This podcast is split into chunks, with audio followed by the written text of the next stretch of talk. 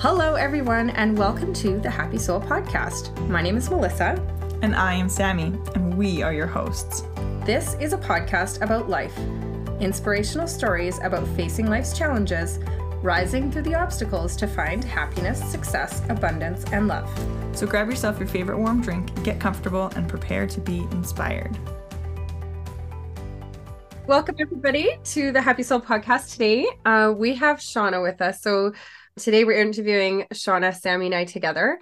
Shaunna has a harrowing story of childbirth and grief, and we're just, she reached out to us to share her story, and we're really grateful and we're really excited to just dive right into this conversation. So, Shaunna, why don't you start us off with a little intro of who you are? You're a mom, you have kids, right?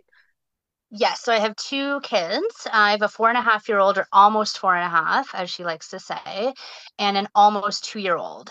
Um, so just myself, my two little ones, and my husband. We do not have pets because we don't think we can keep anything else alive at the moment. but yeah so at the i'm just i'm a stay-at-home mom at the moment and hopefully we'll be starting back to work soon which is just another huge chapter of my life as my little one starts school which will be i guess my oldest one she is but which will be yeah a whole new thing so there's a lot of transition happening right now my little guy just transitioned to daycare uh, so that's they're my whole world right now that's what i do every day so yeah I love it. Okay, so why don't you take us back to your first pregnancy and and start there? Does that sound like a good place to start? Absolutely. I was thinking um, prior to our conversation about well, where's the beginning? Right. um, everyone who knows me in my personal life will know like my beginning. I mean, I could go back to like I was five years old, but um, I think that's actually a really great place to start because the two topics that I wanted to talk about is like mothering through grief of course and um, that's very much linked to the pregnancy and birth of my daughter so basically found out that i was pregnant um, with my daughter my first and it was really exciting.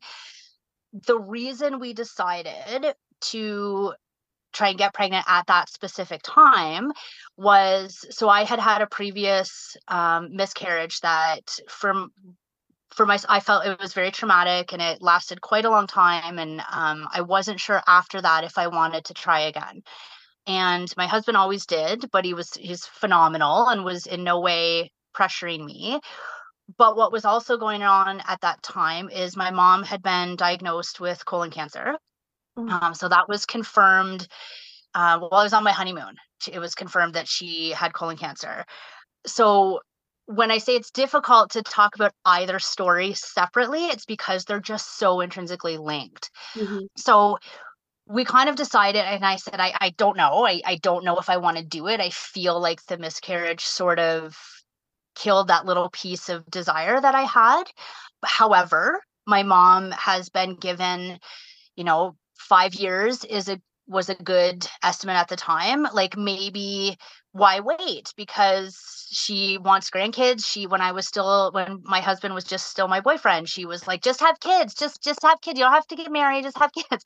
So I thought, not that I, you know, I'm gonna have a child for somebody else, but it was like I don't know anybody that regrets having kids. Mm-hmm. So maybe this is a, a really good opportunity and we'll, you know, have baby and give her something to live for and everything will be wonderful and work out. So I did get pregnant and it was extremely fortunate because it was not a struggle for us. Everything was wonderful and my mom was excited and we told her immediately and my husband was adamant that we can't announce, you know, the old Facebook announcement. Mm. We can't announce until we hit that 13 week mark. Well, I just due to kind of the medical system shortage, I didn't have my dating ultrasound until I was 13 weeks pregnant. So I had this wonderful, my first ultrasound picture was this wonderful picture with like, that's a baby. Like, that's not just some blob, like, that's a baby.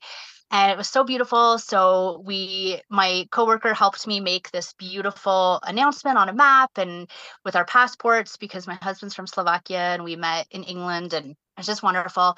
And we announced and it was great. And, you know, all the messages and then the next day um, my midwife called and i'll never forget because she said well she left me a voicemail and said if you're if you're feeling stressed out about my message, just give me a call back. Otherwise, I'll see you at your next appointment. Well, I mean, That's all she said. that's what she said. So she left it. If there's something the radiologist has noticed, give me a call back. Oh, So if I wanted to hold on to that info for like the next two, three weeks, or I could call her back. Obviously, I called her immediately. right. um, and she said the radiologist had found something called an omphalocele. And like, okay. And she said, well, I'll spell that for you. And she spelled it out and I wrote it down. And she said, now, I'll just tell you that I've only dealt with it once before and the baby died. That's what she said. So I was already, unbeknownst to me, because I use denial as a coping mechanism. So, unbeknownst to me, I was already dealing with grief. Mhm. Um, so then, plus the uncertainty of I don't even know if I really like want to do this because I'm so scared of the miscarriage. And then she says this, and uh, I say, and I'm at work, so I start sobbing. My colleague, who is now a very, very dear friend of mine, came and sat with me, and it, it's kind of a blur for the next while. So, Did she explain to you what omphalocele was? so she did. The problem is with omphalocele. So, what the sort of the easiest way to explain is some of your internal organs are on the outside of your body. So around 12 weeks gestation, um, th- the internal organs go into the umbilical cord. Around 12 weeks, they go back into the body and it closes in Hmm. most cases. With omphalocele, it doesn't close. They still don't know why. It's a lightning strike. Uh, I, I don't know what the most recent statistics are in terms of how often it happens, but it's incredibly rare. Uh, it's so rare there are no omphalocele experts currently um, in the medical field. So there are surgeons and doctors who have dealt with it, but nobody's dealt with it enough to call themselves an expert. Whoa. So she said to me, "Don't Google because it's really, really scary." like. "Oh, okay. Yeah, don't so I- I will. Yeah, great. Okay, cool. Yeah. Um, so she said you'll be referred to. So I'm immediately, of course, pulled off midwife service and referred to high risk doctor.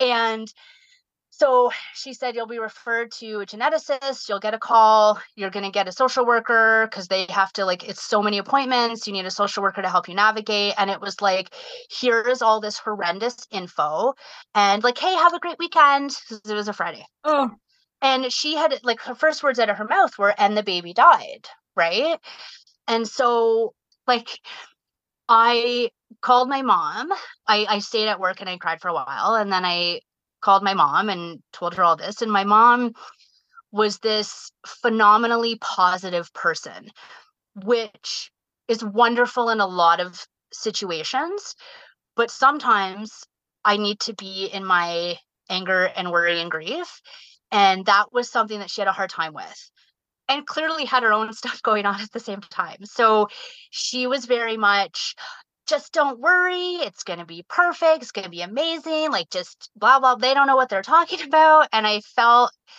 at the very alone because i didn't i have a person that was like this is so scary Mm. so i don't remember the exact timeline of events. I do remember that I eventually called my friend Chantal um, and was explaining to her, and she really validated like this is terrifying and this sucks, and just having that really helped. I of course instantly start googling, um, and it's it's horrific. I, I'm I'm not going to speak specifically about the statistics because they don't really matter much in the end. And the statistics that I read, keep in mind this is about five years ago, were not great. However, we defied all odds in every possible way. So I don't want people, if they're hearing this and they've just maybe come across omphalocele, or they're dealing with that, to hear those statistics and think this is it. I certainly did. I certainly thought that it was done.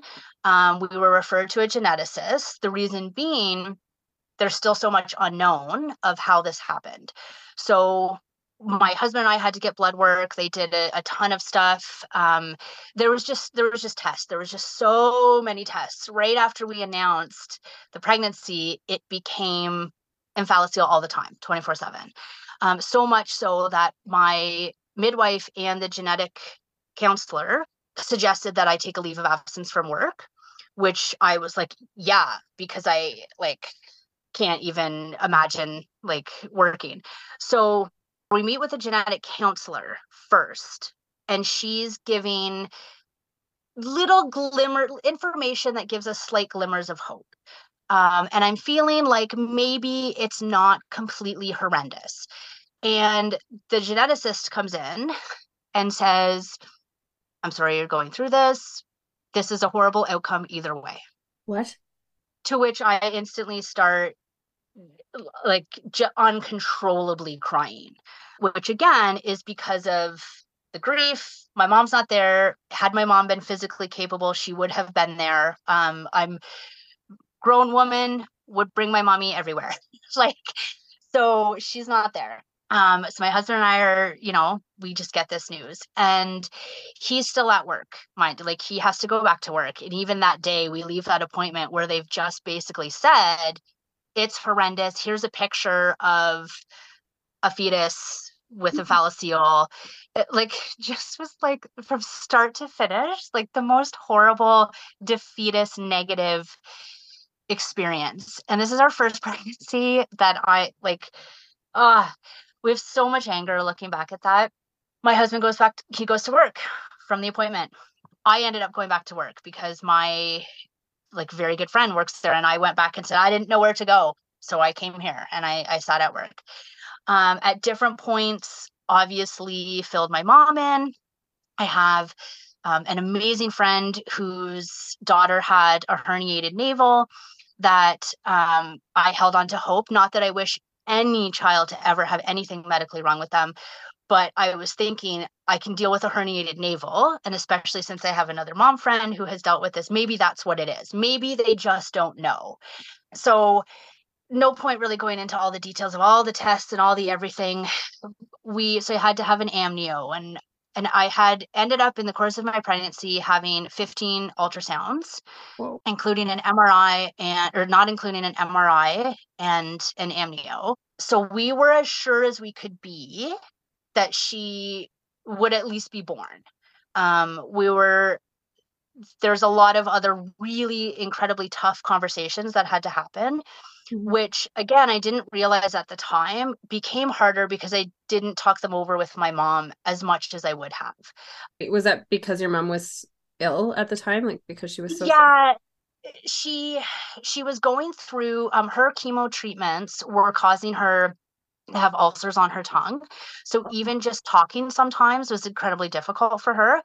She had wonderful days where she was very much like physically capable and and all of that but she had a lot of appointments and she lived an hour and a half away from me so mm. um, she couldn't just come down yeah i was told don't go out of town because the experts are in my city the experts the the nicu team my my pediatric surgeon that sort of thing mm-hmm. so what was wonderful is um, i have a very dear friend who lives in st albert alberta who I did want to go and see. My mom was in full support of that. And unbeknownst to me, had spoke with my friend and they arranged cost of ticket and all of these things. So I did get permission to fly down there, which turns out was one of the best things I could do because I got away from the negative stuff. And it wasn't until I went on that trip that I even really acknowledged my pregnancy.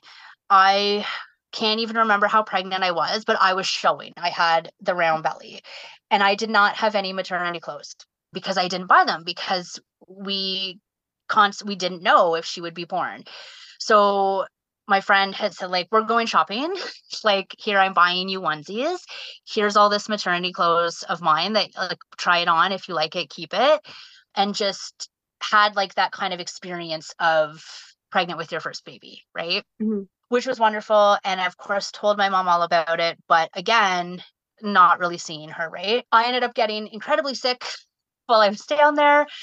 Um, and just n- not pregnancy related at all. I just got very sick. But what was wonderful is I was picked up at the airport by my stepdad, and then I went and stayed with my mom and my stepdad. So it was great because I did get to have that time with her and like she's rubbing my belly and we mm-hmm. got to do some of that which all of that became secondary and I didn't think about it at the time of what I was missing. And I was so consumed with my own pregnancy drama um, and fear that I didn't think about making those memories with my mm. mom. Mm. So, and the reason I bring that up is just to sort of later touch on like the regret piece of that. So, basically we go through everything um, the delivery experience i mean could could be an entire other episode but uh, it was horrendous it can i ask you a question i just want to go back to can you tell us in your pregnancy then are they giving you advice during your pregnancy about the pregnancy about what to do during your pregnancy about like were they advising you about anything with your pregnancy? So, trigger warning. In the beginning, it was it was not pushed, which is wonderful for my experience. That's not the case on my omphalocele support group. A lot of people are very much pushed in the direction of termination. That's more specifically when you're looking at the states or other countries. So it was never you should do this. That was never said to me. But what was said is there's and I won't use the statistics, but a high chance that the baby could have any number of really difficult and painful other issues, like chromosomal issues or other physical issues as a result of the omphalocele. So oftentimes omphalocele goes hand in hand with developmental disabilities, physical disabilities, and some of which can be very painful even in utero for the baby. So there was no advisement of what you should do because they don't know what causes it there's no cure there's no anything so it was like I, still had um so I was able to meet with my midwives for support but they couldn't they couldn't like they were not my care providers right? Legally they cannot be my care providers. So they were sort of talking to me about the pregnancy aspect but what happened is omphalocele is so rare everything was always about the omphalocele anyway even if it was supposed to be like time for me to talk about my feelings or like what do i eat? What do i do? It was still just omphalocele so wow. what i should have been doing and what my husband and i have said said afterwards is our own sort of exploration. And of course i had all the apps and i you know oh it's the size of a grapefruit and you should eat this. And i did all that. I took my prenatal but we were also only focused on omphalocele and my mom. So the short answer is no. there was no advisement. Um, there was many, many, many conversations for the first well only couple weeks because we didn't even find out till i was 13 weeks so about should we continue with the pregnancy not because it could be born with um, a disability because we were told there could be a disability that's causing it pain. So that was what sort of sparked that conversation. So, which then is crazy now, seeing my beautiful, perfect four and a half year old. And we'll be sitting on the couch in the same spots that we were sitting, having this conversation of like, man, look what we let those doctors make us talk about, which you know, it's like, so then you get a little more chocolate that day when we remember those things. But it was, it just was all omphalocele all the time. My social worker through the hospital, which at the time I absolutely adored her. She was enthusiastic but also like emotional when i was emotional. She just she felt everything. She was crazy and chaotic like me. She absolutely helped me. Looking back she didn't really do any sort of social work stuff um, because i very clearly was displaying a lot of symptoms of like depression. And just extreme stress and all of those things that was ignored as pregnant women often are anyway even in the best scenarios right so I felt very unprepared to actually have a baby. omphalocele aside. mm. My mom just her health as much as she tried. Um, while I was pregnant, she sent a letter because my mom is also very wasn't very matter of fact and very blunt, and I adored that about her. And also, it was challenging. And so she decided, because she's a planner and her to do list, she went through the whole house and assigned all of her possessions to various people in her life. So I got an email of like, here's what I want to like give to everybody. Let me know your thoughts. Like if you want to change stuff, blah, blah, blah. And so then she texted me later that evening after I got this letter and she was like, I hope I didn't upset you. like, a letter from my mom who's about to die about what possessions I want? Of course not. Like, why would that upset me? Oh like, oh crazy lady. there were so many of these little things that were happening. And so we get to the birth and overall, I mean, I, I guess technically it went fine. We like I survived. My my daughter was fine. I like I said, could do a whole other episode. I had no idea about my rights or how to advocate. My husband didn't know how to advocate. It was in no way resembled the birth experience that I wanted. There was the NICU team and residents and students, and everybody wanted to peek at the omphalocele baby.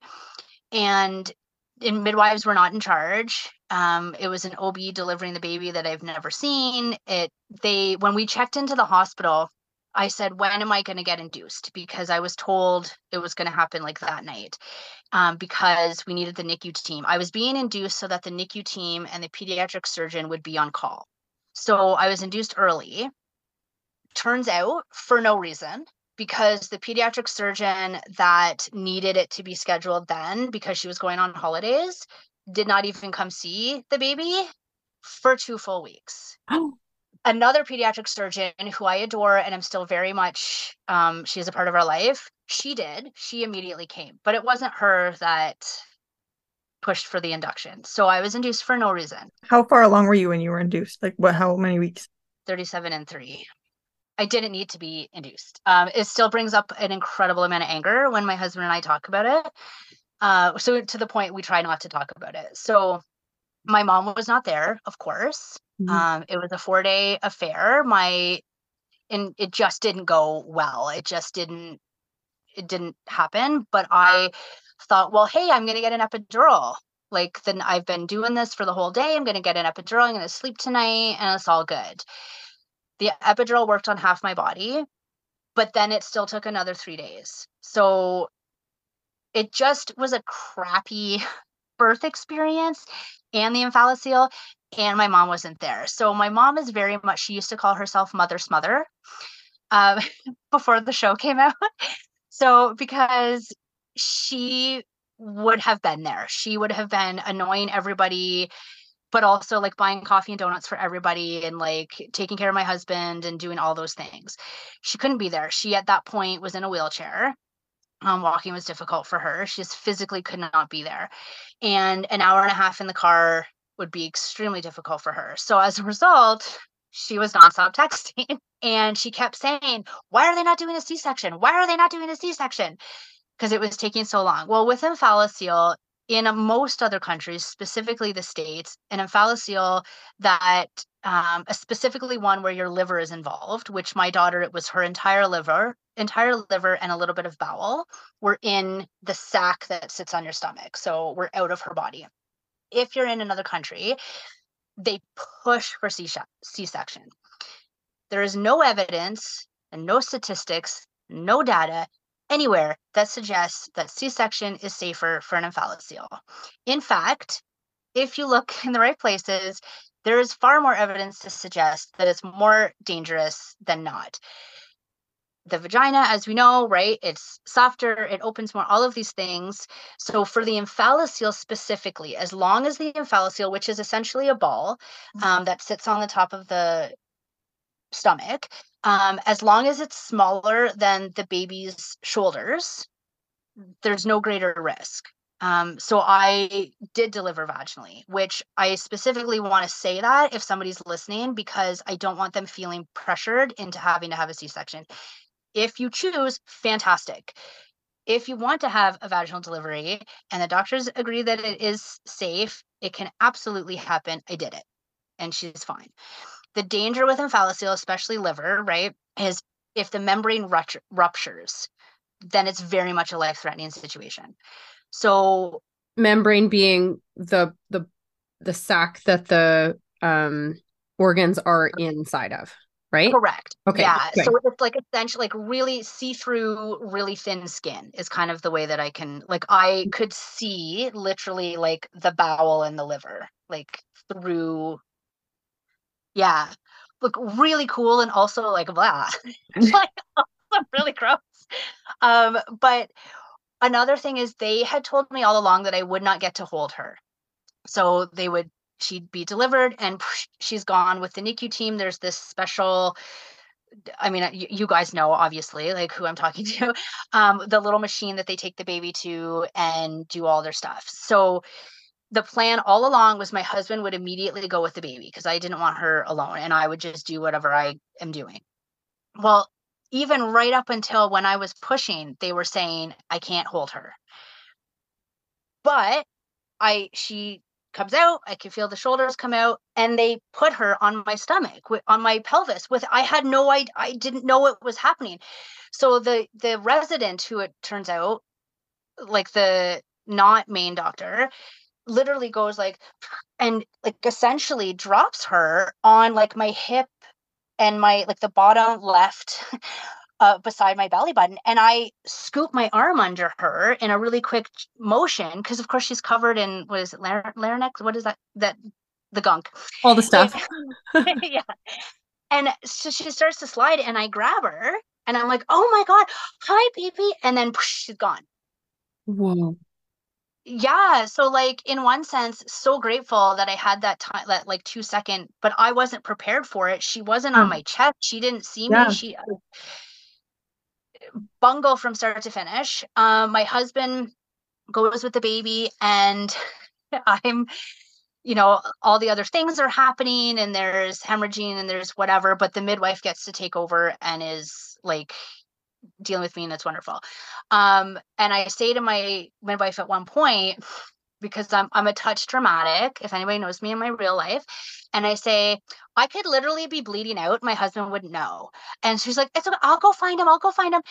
And he runs back in and says she's breathing! And he runs back because we were told her lungs might not be developed because when organs are moved right? So like her liver's out so the heart was a little lower than it needed to be but it was on the correct side which is also rare with omphalocele typically things get moved very dramatically um, and the lungs aren't given a chance to develop the way they're supposed to. All of these things could happen but she was breathing room air and she actually always she she did not have to be intubated for Mm. oxygen. Like everything that could have gone wrong didn't like in no way were we expecting the amazing outcome that we had and in no way were we ever given the hope that this is how it would go so NICU does its thing and they put her in the little plastic bag um, to cover the omphalocele, like right up to her little armpits to keep it moist.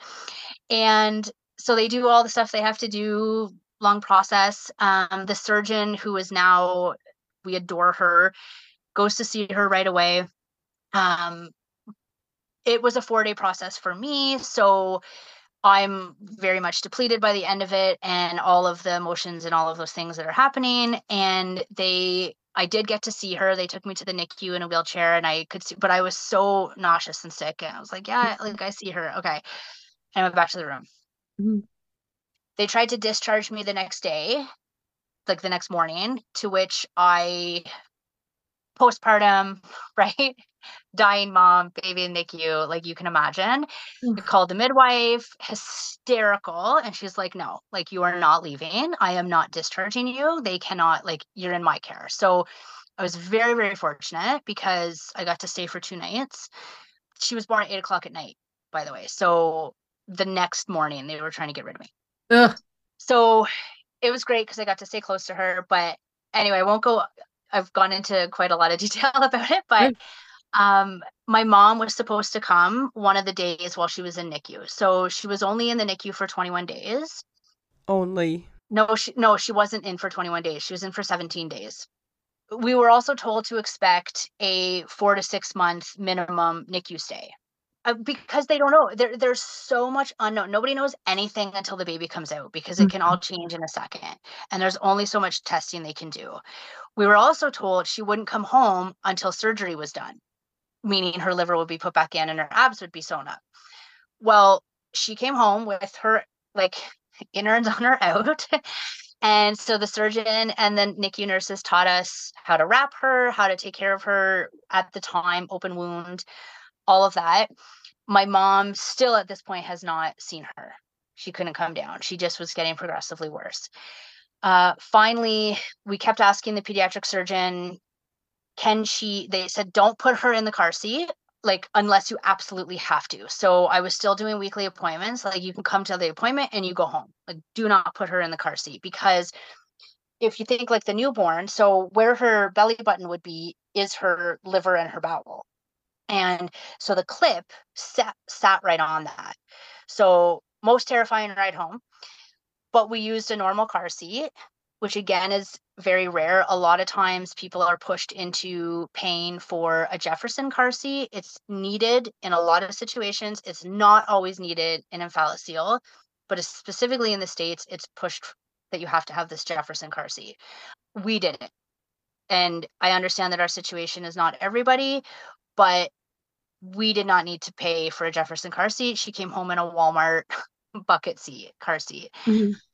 extremely slowly. And we put a lot of gauze over top and all of that. But it was scary. It was scary every time she had to be put in the car seat. And my husband, our situation was such that he had to go back to work right away. So it was me going to appointments.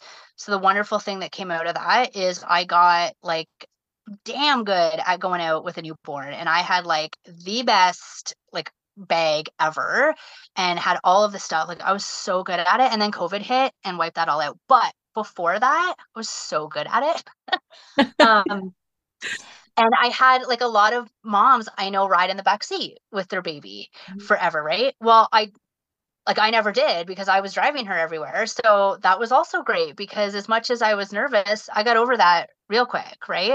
My mom ended up one day calling to say, so I have been given I, I don't remember what she said at the time. I know when she told me Amelia had not been born yet when she said I have three months. Um, doctors have given me three months, and Amelia hadn't been born. And I remember saying to her, and you'll have to excuse me, like there'll be different periods of like emotions, but I remember saying to her, Are you done? Like, are you tired? And she said, Done, like, I want to die. And I said, Yeah, like, are you are you done fighting? And she said, she's, fuck no. she's like, and she's like, I want to see my grandbaby. And like, okay. And so she's like, I will hold that grandbaby. And so um she kept trying to come down. It just was not working. She couldn't do it. She could not get down to see us. And I finally my husband actually is the one who said, like, like F this. Like, we are taking her to see your mom. I'm like, oh my God, like I uh, we shouldn't, I don't know. And like, so at the time she was four weeks old. So he's like, we're doing it. Like, your mom has to see it. She, she she's not gonna last. Like, okay. So I texted my mom and I said, So we had to talk with Amelia, and she said she really wants to meet her granny and gramps. So how about a visit? And mom was like, Oh my God, yes.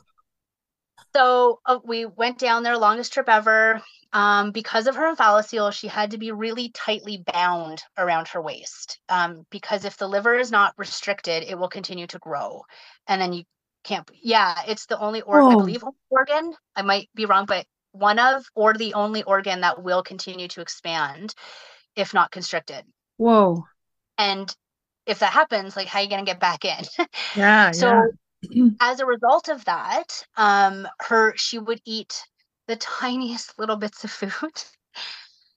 And always ate all the time. And I'm certainly not like I know I've heard your stories. Like I don't think we were feeding her that much, but she it it was a lot. Like um so we would it's an hour and a half drive. We had to stop halfway down um to feed her. Plus I'm postpartum, still stitches, prolapse, which I was unaware of that I Oh. had prolapse, which was a result of like just immediately up, right? Nonstop up, back and forth, NICU every day. Mm-hmm. But anyway, all of this, and but we made it down. And when I saw, I had not seen my mom, keep in mind, for months. And so we came in, and mom was just on her way to the bathroom, and my stepdad was helping her, who is a phenomenal angel of a human being because he single handedly took care of my mom.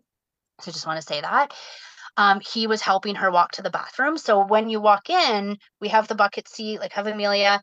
She's at the top of the stairs and she's walking by and she says, I'm not looking, I'm not looking. I want to wait to see my baby as she's walking to the bathroom. And my husband and I just look at each other like, what the, like she was a skeleton. Like she, like this is where denial as a coping mechanism is extremely harmful because it worked it got me through what I needed to do to be pregnant and deal with this like terrifying medical issue. But then I was just shocked. Like you would think that I just found out that she's dying because in my mind, she was the four foot nothing formidable woman who she always had been. And she wasn't. She could still sit up, thank God so she was sitting on the couch um sorry. No. Mm-hmm. um take your time. she got to hold her um she got to give her a bottle which is amazing and i have a picture of me hugging her and i have my head on my mom's shoulder and the three of us together which is like phenomenal and still i will say at that time still didn't let myself believe she was going to die and the reality is, she was dead three weeks later. Oh. So that was a Friday because my husband was still working and he had a terrible boss at the time with zero compassion. And so he would take a Friday off and we would go down. And you like, I was so scared to be anywhere without a medical professional or without my husband because it took two people to change her bandage. Mm-hmm. If her umbilical ruptured, she could die it, so I've had somebody say, well, why didn't you just go by yourself? It literally was not an option in my head mm-hmm. um, to go anywhere by myself. I was a brand new mom. Like, keep in mind, I had literally never had a baby before. Um, I didn't know what the F I was doing. I was breastfeeding and bottle feeding. And her umbilical care took two people to change. It, like, it, it wasn't a eh, like it just never occurred to me to go by myself. And i didn't go without her because i was breastfeeding because he needed two people to change the bandage. Like so we said like we'll come down next friday. Like we're com- i don't care. Like we are coming. And we went down the next friday and shocking she was now in a hospital bed in the living room which they didn't tell us. And my mom said, Well, I didn't want you to worry. I'm like, wow, like it's just like happening so quick. And I have a picture though, she still she she couldn't get up, but she got to hold Amelia. She gave her a bottle. She was showing me that if you rub her soft spot, she stops crying. So she was like teaching me that. And she ate a couple bites of pizza. My mom would always order pizza when we visited. And so my stepdad got pizza and she hadn't been eating or drinking. Um, but she had a couple bites of pizza and I got her water and she was like, Oh, you know, like that tastes so good. Like I'm really, I'm really loving that I did that. And I've since found paperwork that is from that time period, from that week or the week before, where she was still working with a hospice nurse to get to get better. Her goal was to get strong enough to play with her grandbaby. Like that's like that's how hard she was fighting for life like so i had said to my husband my mom was very much my husband's mom as well like very very close and i said like you need to say to her what you want to say because if any of this has taught me anything it's you tell people what you want to say when you want to say it and so i was there and he did and he took the opportunity and he said and that's his story to tell but there was he was very emotional and he told my mom and she was coherent and she you know was able to then say to him like and you're my son and i love you and all of that which is wonderful. The rest of that trip, I remember not even this is the problem is if you think of any I know both of you guys had such really difficult postpartum periods as well. But even if you don't have a difficult period, eh, difficult other things going on, postpartum is so hard and so foggy in your brain that there's so much I don't remember. And going that second to last time, I we were driving, we were almost on their street and I was angry at her. I was so mad. Amelia was screaming because she needed to be fed, but it was like, let's just get there. And I was I I was so sore. My stitches were just everything went wrong that could go wrong. I was still bleeding. Um, my prolapse was incredibly painful. And I remember specifically saying to my husband, nobody else is having to fucking drive with a newborn and do this bullshit. Because I was so mad that she couldn't just come to me. Um, and I had to go there. And I wasn't obviously mad. Emotion, I was terrified and I was sad, but it was coming out as anger. And then we walk in and she's in a hospital bed and like it's horrible. So Amelia, she couldn't breathe. She had a little cold or something. I don't even remember. And my husband said we need to like flush out her nose. And so he had like a tiny little syringe of saline that we had been given, and he like cleaned her nose. Well, she screamed to high heaven, right? As this is happening, she's a newborn. So I'm holding her, and I'm like postpartum, I'm crying, and she's crying, and I'm sitting beside my mom, who, right, is literally dying, but I can't say that at the time, and she can't get out of bed to help me. But I'm sitting beside her, and she puts her hand on my knee, and she said, like, "You're a good mom." and you can do this. And I said, I cannot do it without you. And she said, Yes, you can because you're a strong woman. And I said, Okay, I don't want to. I don't want to do this without you. And all she could do was just pat my knee, right? Like she's a mom. She now I know, like she's a mom. Like she's feeling all the same shit, right? Like so we go home because we have to. And why don't we stay over? I don't know. I don't know why we didn't stay over. I think because there was so much medical. We had a, a, nurse come every week and they had a medical truck drop off supplies. There was so much stuff. It again, it didn't occur to us to to stay over. And also I mentioned before I was unprepared for having a baby because we just kept thinking, just get home from the NICU, just get home from the NICU and things will be easier. Mm-hmm. And then you get home from the NICU and you now have a newborn baby. And it is so much fucking harder than having a baby who's in NICU. Not that that's not hard. Trust me, I know. But it's now 24 7. I wasn't allowed to be at the NICU 24 7. I couldn't sleep there. I was so mad at Amelia, which tons of therapy has told me because I associate her with my mom's death and from keeping me from my mom because I couldn't go more often. So all of that is happening. So I call my brother after that trip and I say like, look, like you need to come down and his story is his story to tell. But anyway, he said like we're gonna go next weekend. I was like, okay, we're going next weekend as well. As we're driving down that following Friday, he texts me and says, Where are you?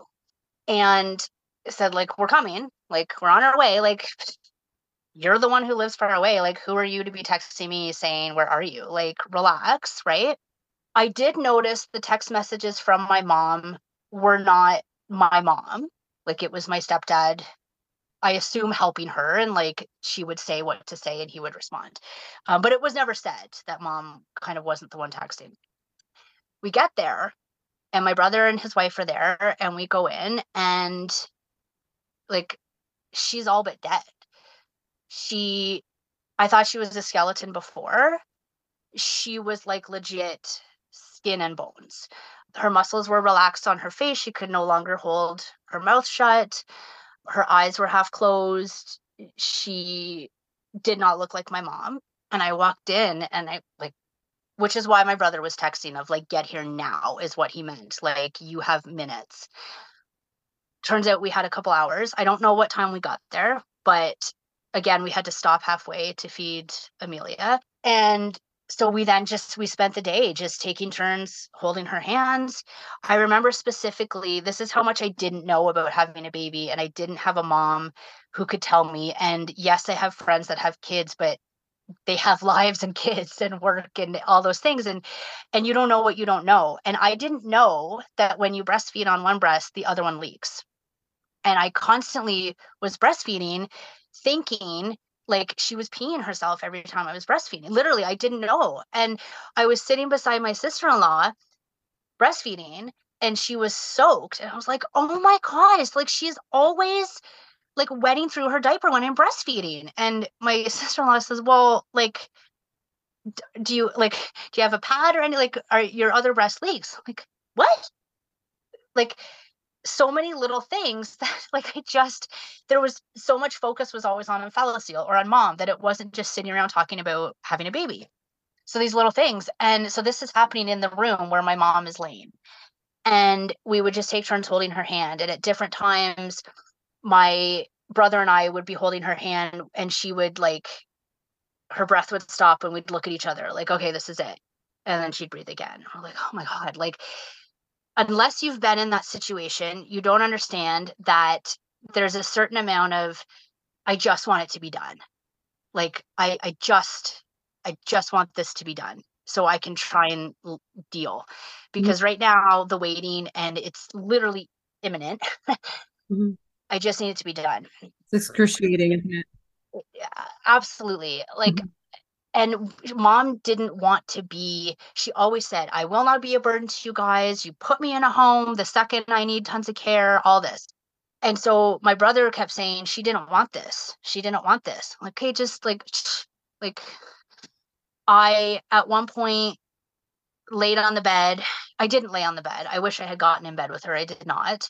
Um, i leaned my upper body on the bed and she couldn't talk but she i felt was looking at me and i said something to the effect of i know you want to tell me a lot of things and i know you want to tell me that i'll be okay and i will and i love you and thank you and i know you're going to be watching me and i know you're going to watch amelia and i tried to say all of the things still didn't say enough because I wasn't enough of a mom at that point to know the sacrifice that her whole life that I just literally did not appreciate yet of everything she had done. So I couldn't even say all the stuff. I texted my colleague turned like best friend and I who also became very close with my mom because my mom adopts people, um, especially my people. She immediately adopts them and I texted my friend and I said, like, mom is, she's got a couple hours. So if you want to say something, like, now's the time. So she sent a text back, uh, very beautiful long text, and I read it to my mom. And my mom was obsessed with West Wing, Aaron Sorkin's West Wing, the show. And I said, I will watch West Wing all the time and I'll think of you. And Amelia will watch West Wing. And I'm going to think about the memories and I'm going to think about all the good things. And grief will not overcome, like, will not take over and uh blurs I don't know, blurs happened and my stepdad said like you guys need to sleep over. Like no, he he would never say it like that. He something to the effect of do you want to sleep over? I will pay for a hotel. And like, well, we don't have any of her stuff. Like we didn't bring her medic she needed special medicated cream. She like we don't have it and she has to have her bandage changed. She can't not have it and it was a blister um, blizzard out. And my husband said if you want to stay i will drive back and get the stuff and come back. And i said like you shouldn't drive. I, i'll do it. I, i'll go. I'll be back. Don't worry. I'm going. And he drove and should not have been driving. It was a blizzard. And he drove an hour and a half back got the stuff and an hour and a half back. And then basically took over Amelia because I just was really incapable. Um, I tried to go back to the hotel to sleep for a little bit. Then my husband had stayed to try to sleep in the spare room with Amelia, and it just like she she didn't sleep well from the get. Also, she was seven weeks old, so he called and said like, okay, we need to take her back to the hotel. So I drive over, which is around the corner. I drive to the house, and as I'm waiting for my husband to get Amelia together and stuff. It was around just after midnight. And the doctor had been a few hours before, her family doctor that I've known my whole life was there and said, like, she's got hours, like, she's not eating or drinking. Like, this is it, basically. Um, the hospice nurse came and gave my stepdad a bunch of different syringes with things to keep her comfortable if she needs them. She gave us a pamphlet that talks about the end of life and what happens during that process. Um, which was actually was very informative and she's a phenomenal hospice nurse because she was just able to talk about it in such a way that it was it, it was appropriately sad but also informative and i'm so glad that we read the pamphlet because it talks about sort of the last surge of energy and my mom did have that so going back uh, like an hour or two, she was sitting up and she said, so my stepdad, my brother, and myself are all like either holding her hand or have hand on her shoulder. And I don't know if it was my stepdad or my brother that took their hand off for a second. And she said, like, no, no, I want your hands on me. And she said, and my stepdad cried and she said, like, it's okay. Like, it's okay. I love you. And she said to my husband and I, you guys stay together. And she meant like help each other. And my brother went to say something and she said, Don't be funny right now because he always makes a joke when he's uncomfortable. And she said, like, you guys stay together too. Like, stay right. I'm sure she said other stuff. I sadly don't remember what it was. Um, but we held her hand. And then, so now we're at just after midnight and I'm waiting for my husband to gather the baby things to take to all go back to the hotel. And so she's laying on the bed and I put my hand over her hand and I I couldn't look at her. And it didn't smell nice in the room. I was exhausted and depleted of every sort of thing that you need to be a functioning adult. Um, and so I had my head down and I said, I'm here, mom. I love you and that's all I could get out. I didn't even want to be holding her hand. And she ripped her hand away. And logically, it very likely was just a muscle spasm. But that moment has been so incredibly hard.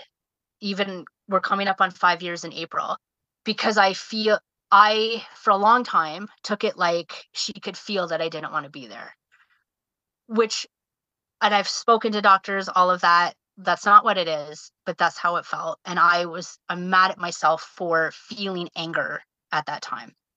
We went back to the hotel and we got a call less than an hour later from my stepdad saying that my mom had passed and mom had said before she died because she plans for everything i this will sound really for people that have not been in this situation really morbid but my mom said i want you guys to have the opportunity to come see my body.